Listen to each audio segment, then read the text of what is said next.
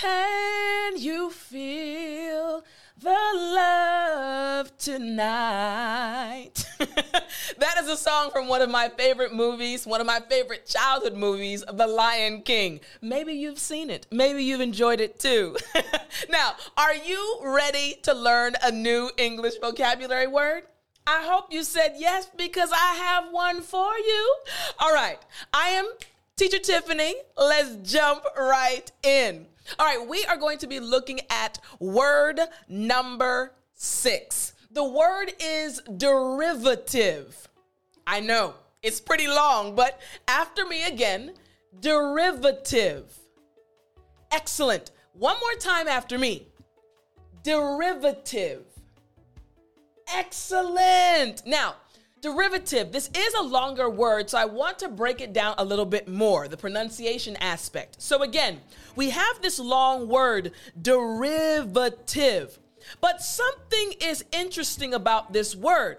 There are sounds that are used over and over again, and I actually want to focus on one of them. That sound is the V sound. Derivative. You hear it twice, right? So it's in the middle and also at the end. Now, how do you make the V sound properly?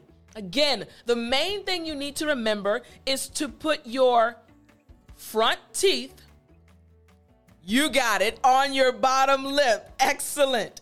And you're going to vibrate. This is how you make the sound properly. So, again, after me, V. Great job. Last time after me. V. Great. You should feel that vibration. So the word, even though it's long, since we have the V sound, we can say it properly. Derivative. Excellent job. Now, what does this word derivative actually mean? It means unoriginal or obtained from another source.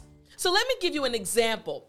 You know, currently here in America, true story, we are having a little bit of uh, a problem with our gas situation right now.